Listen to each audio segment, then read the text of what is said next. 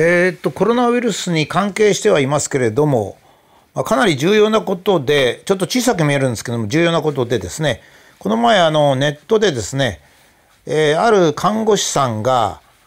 えー、自粛の方針が出てるのにもう自粛してないで、えー、風邪ひいたコロナの風邪ひいたような人はもう看護しないということを言っておられました。それこれに対してえー、ネット上でですね実は賛成の方もおられてですねいろいろ議論しておりますがこれはもう大きな問題なんですね。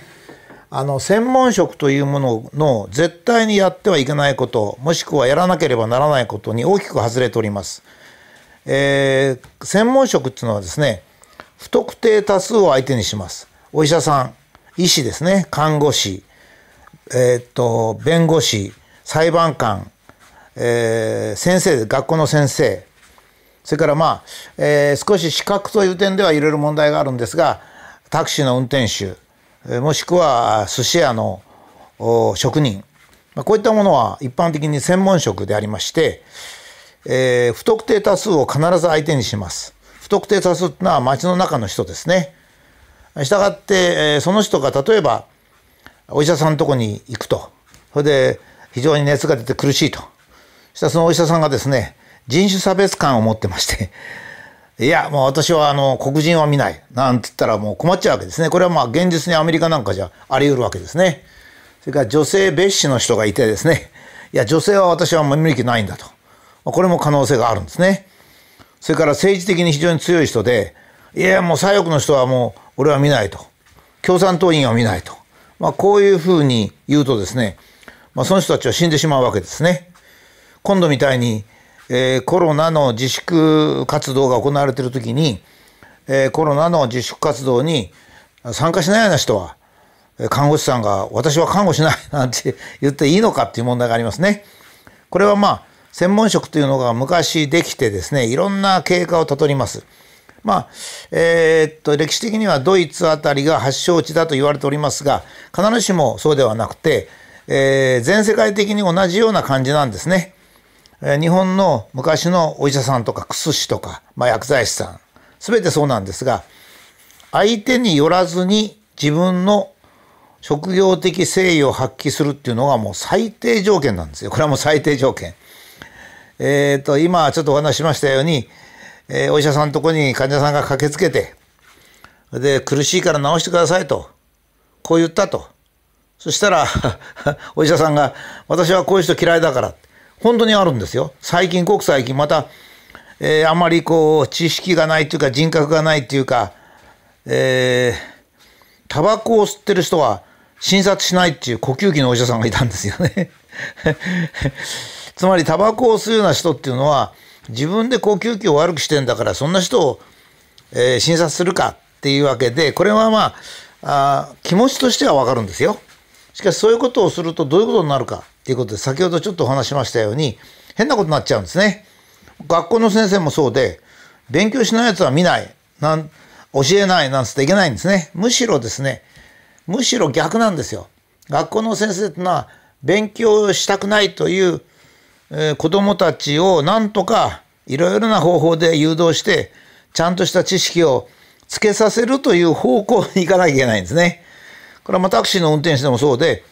ちょっとこう見かけが悪いとか、どうもこの人金持ってなさそうだってんで、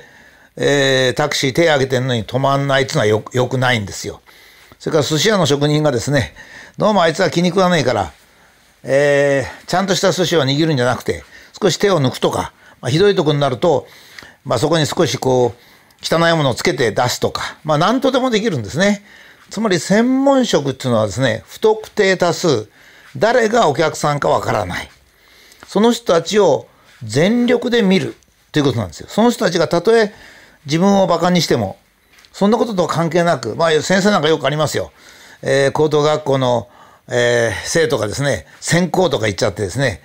非常に反抗的である。しかし、先生ってのはそういう反抗的な子供たちが、こう教育によってきちっとした大人になることを、その職業にしてるわけですからね。ですから、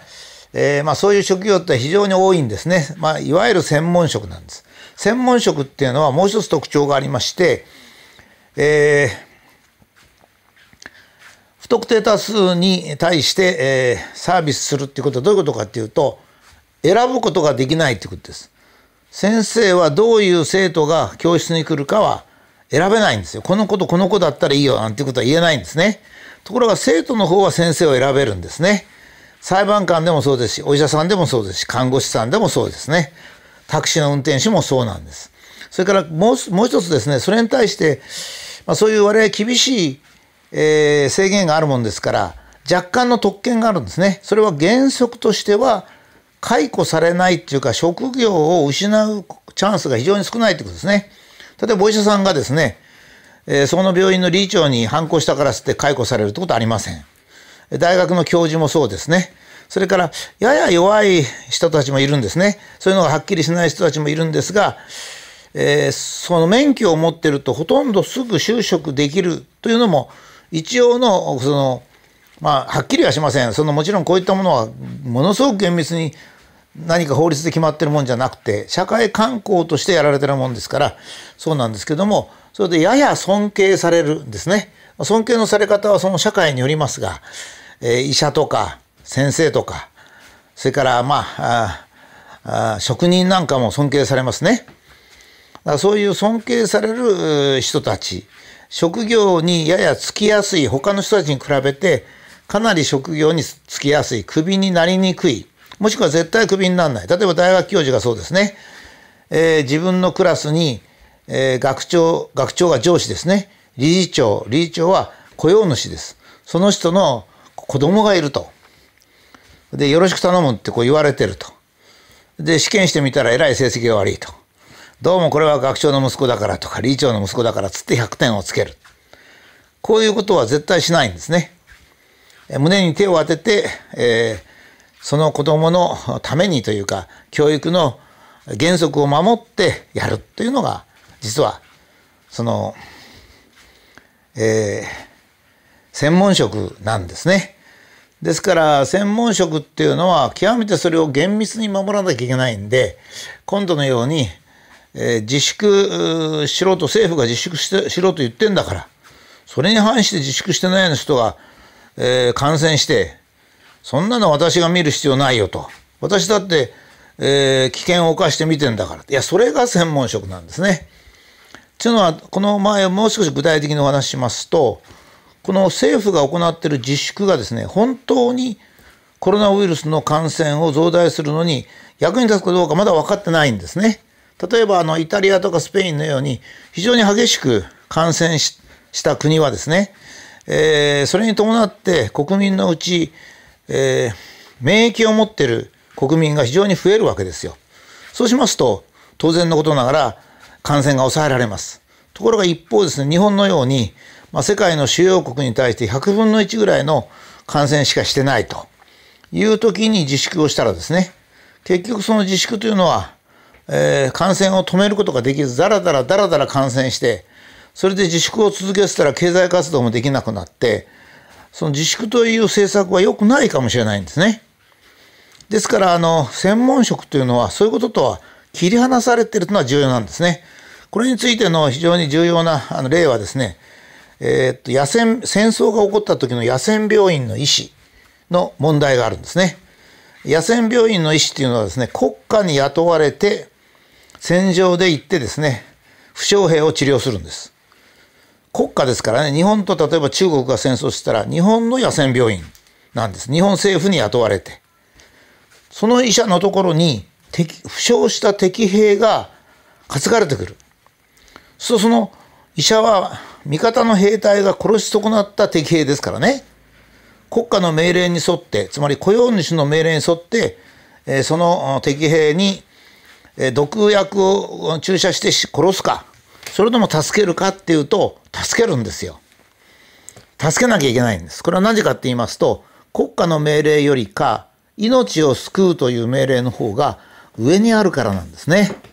もちろん看護師さんもちろんそうです。えー、看護師さんも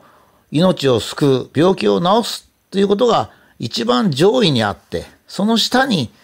何とか病院に所属してるとか、日本国家に所属してるっていうのがあるわけですね。まあ、ナイチンゲールの例とかいろいろありますが、非常にそういう意味で専門職っていうのは崇高なんですね。そんなね、自粛、政府が自粛命令してるから、そんなケチなことにとらわれちゃいけないわけです。ああの医者とか看護師は命を守る、健康を守る。それから裁判官とか弁護士は正義を守る。それから大学の先生とか先生は、先生方は、えー、知識とか知恵とか、そういうものを守る。知ですね。知とか正義とか、それから命とか、